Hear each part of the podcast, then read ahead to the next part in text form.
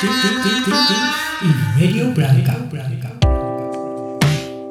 んばんは。ポッドキャスト、レディオブランカへようこそ。パーソナリティのカットです。えー、皆さんお元気ですか？今日はですね、インドのスーパーフード、マカナについて話してみようと思います。まず、一番初めにお話ししなくてはいけないことなんですけれども、日本語でマカナとネット検索するとサプリメントがたくさんヒットしてそれは、えー、妊活というんですか。赤ちゃんが欲しい人が飲むサプリらしいんですけれどもそのマカナとは違うものです。どうぞご了承ください。今回お話しするマカナはアルファベットで NA、KHA、NA と表記するインド産のものです。Welcome to my podcast, Radio Blanket. My name is IT Cat, the personality of this solo talking program. I talk about travel, food, photography, music, lifestyle, and so on, kind of random topics. So, dear listeners, hope you relax and take your time with this podcast. With that said, Let's get started today's episode. えー、先日僕はネパールの食材店に行ったんですけれどもその時小さなビニール袋に入ったスナック菓子のようなものを見つけました。これは、えー、初めて見た食べ物だったのでなんか面白そうだなと思って、えー、買ってみました。お店での売値はなんと 10g 入りのパックが50円という激安価格です。この値段からしててっきり駄菓子の類かなと思って店主のネパール人女性に尋ねてみました。このスナックはマカナという名前だそうです。このネパール人はとても親切な方でマカナについていろいろ説明してくれました。これはロータスシードなんです。ロータスの種です。ネパールやインドではこの種を食べるんですよ。日本人はレンコンを食べますよね。種は食べますか？と逆に質問されてしまいました。マカナは水中で育つ植物の睡蓮またはハスの種から作る食べ物なんだそうです。詳しい作り方は分かりませんが、この種に熱や圧力を加えてコーンのように膨らませたものです。マカナの外見ですが、えー、だいたい直径1センチぐらいの球型ボールのような形をしています。色は白でポップコーンのように表面は、えー、ふかふかとして見えます。種の表皮と思われる焦げ茶色の破片が少し表面についています。このマカナのパッケージのラベルには原産地インドと書いてありました。先ほどのネパール人女性は食べ方もアドバイスしてくれました。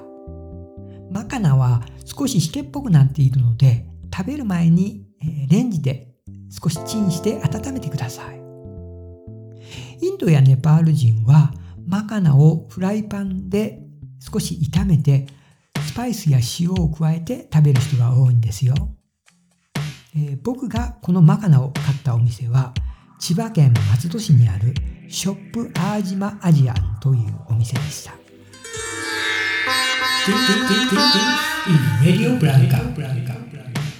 え、お店から帰宅した後早速、えー、僕はマカナの試食をしてみました。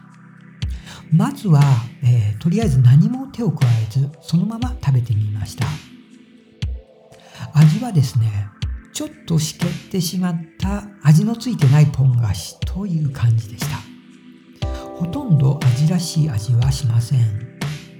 ただ、えー、食感だけというか少ししけっていて表面がカリカリした感じの、えー、食感でした。その後、えー、お店のアドバイスに従って少量のオリーブオイルをフライパンに入れてマカナを炒めて塩とスパイスを振って食べてみました。炒めた後は、え、やっぱり湿気が取れてもっとカリッとしたスナックらしい食感になって随分、えー、美味しさがアップしました。そしてやっぱり何といっても塩味と唐辛子スパイスなどのピリ辛な味が加わるとエスニックな味わいになって、えー、これはとっても美味しくて何よりも値段が安くてナチュラルな食べ物っていうのがいいですよね。僕はすごく気に入りました。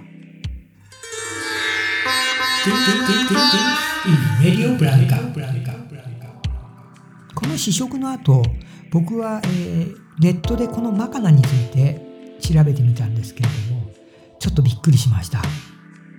マカナはなんと最近スーパーフードとして注目をされている食品でした。もともとはインド北部や西部で食べられてきた古典的なスナックでした。主な原産地は北インドのビハール州。ビハール州は、インドの中で最も貧しい州として知られています。そして、州の北側はネパールと、国境を接している。場所です。ハスの種という表記も多いのですが僕が、え調べた限りでは睡蓮の仲間のオニバスという植物の種を使っているらしいです。このマカナ、えー、インドだけではなく最近はアメリカを中心に新しいスーパーフードとして注目されています。アメリカでは様々なフレーバーのものが売られているそうです。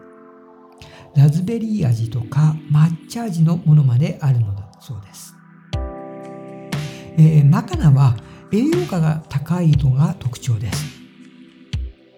グルテンフリーでタンパク質と食物繊維カルシウム鉄分抗酸化物質などが豊富です、えー、僕は栄養学の知識があまりないので、えー、このことについて多くを語ることはできませんがインターネット上にはマカナの栄養価に関する情報がたくさん出ているので興味がある方はぜひ検索してみてください。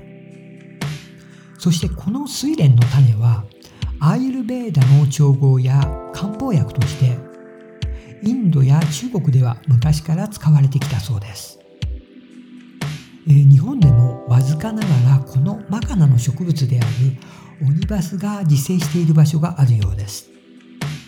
例えば関東地方だと東京葛飾区の水元公園や埼玉県の加須市の池などだそうです。